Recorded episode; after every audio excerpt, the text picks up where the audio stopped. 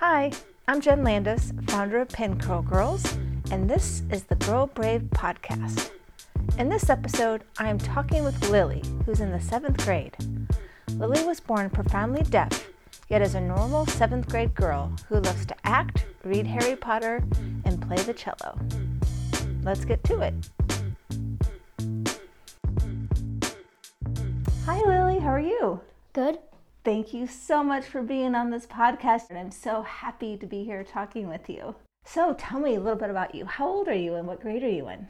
Well, I am 12 years old and I am in the seventh grade. What's your favorite subjects in seventh grade? Um, probably social studies because I have a really good teacher who really pushes us to do our best and then also does project based learning.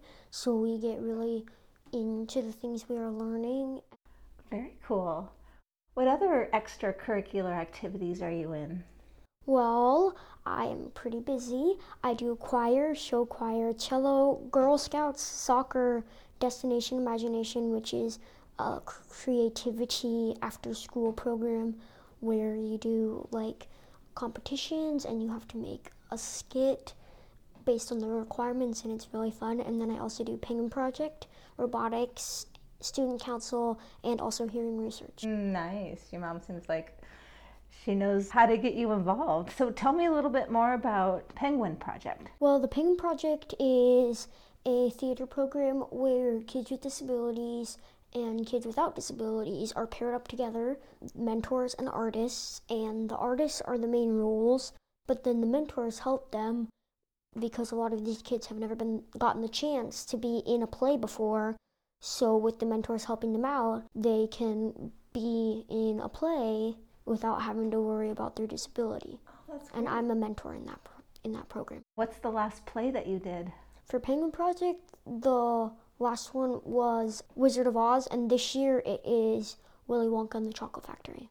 Cool. So, hearing research, what's that about?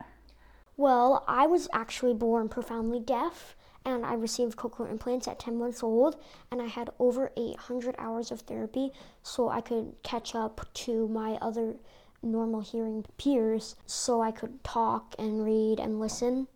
What is a cochlear implant for those that don't know?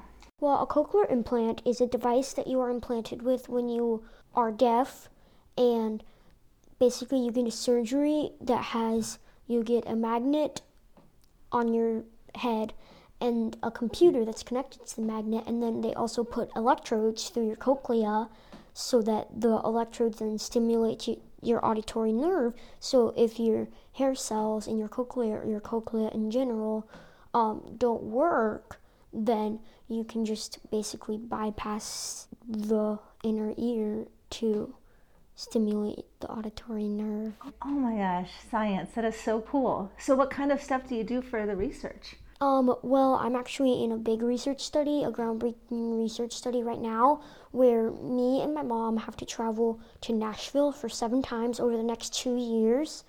And what they're trying to do is they're trying to improve people with cochlear implants hearing mm-hmm. so they can hear soft sounds and higher pitched sounds more easily.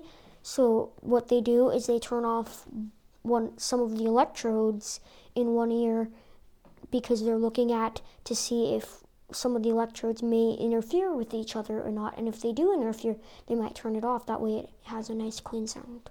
How many other kids are in the program? I was actually the first, but we know one other kid who's also doing the program, but I was the first child to ever be in the study.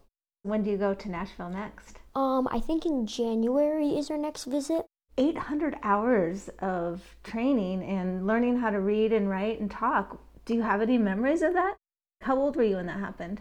Well, I was basically from birth to maybe like four or five. I don't really have that many memories, but my mom tells me about how, like, to teach me how to talk, they just had to make up for lost time by talking to me more. So we got to, like, introduce me to new language situations, to learn about the snow and about the seasons. We might build a snowman inside using snow you bring inside. Or like to learn about Halloween and like cooking food, we might make ghost toast, which you cut a hole in a ghost and then you pour an egg into the ghostified hole. Is there anything that people don't know about cochlear implants or they don't understand? Well, sometimes they might not know like that kids with cochlear implants they can be normal kids, like they can be mainstreamed into school and like a lot of times they're basically normal hearing. Like sometimes there are more challenges than other kids, but a lot of times it's just normal hearing kids. And like they might not think, oh, you don't sound deaf, but I am. And I've done a lot to overcome that. Do you have any challenges still today that you're overcoming? Um, yes, I use a sound system when I'm in school called an FM, which basically takes the teacher's voice and transmits it straight to my cochlear implants. And sometimes when I'm not using that, like in the lunchroom, and it's really loud and echoey, then sometimes it creates some hard situations yeah. to be able to hear.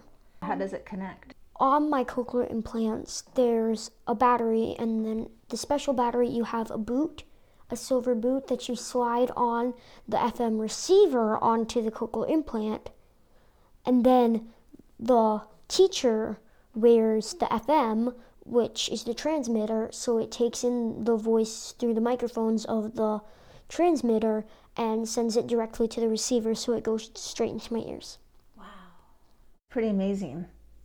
What advice can you give to other girls your age? Um, well, I would say like even if something gets to be really hard, like just keep persevering like if you didn't understand something, if you have hearing problems, or if you are just like math or you don't know what to do on a math problem, then just try different situations that you've learned how to use and like just find a way to get through it.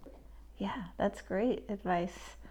What about another girl or boy that has cochlear implants? What would you say to them for advice that you've learned over the years? A lot of people will say, never mind if we say what too many times, but don't let that like get to you. They might not know, they might not understand, oh, they can't hear very well, so I might need to say it a couple more times. And sometimes people get annoyed because we, we say what so many times, but that's just because they don't understand why or saying what.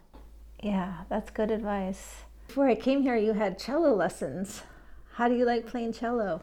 Well, a lot of people say that with hearing loss, you aren't very good at the cello, but I actually really enjoy it, and it's nice to be able to hear the music and just have the opportunity to be able to play the cello, because without my cochlear implants, I wouldn't have the chance to do that. What books are you reading these days? Right now, I'm reading Harry Potter again. How many times have you read it? A lot. Maybe five each book. Wow. That's a lot of Harry Potter.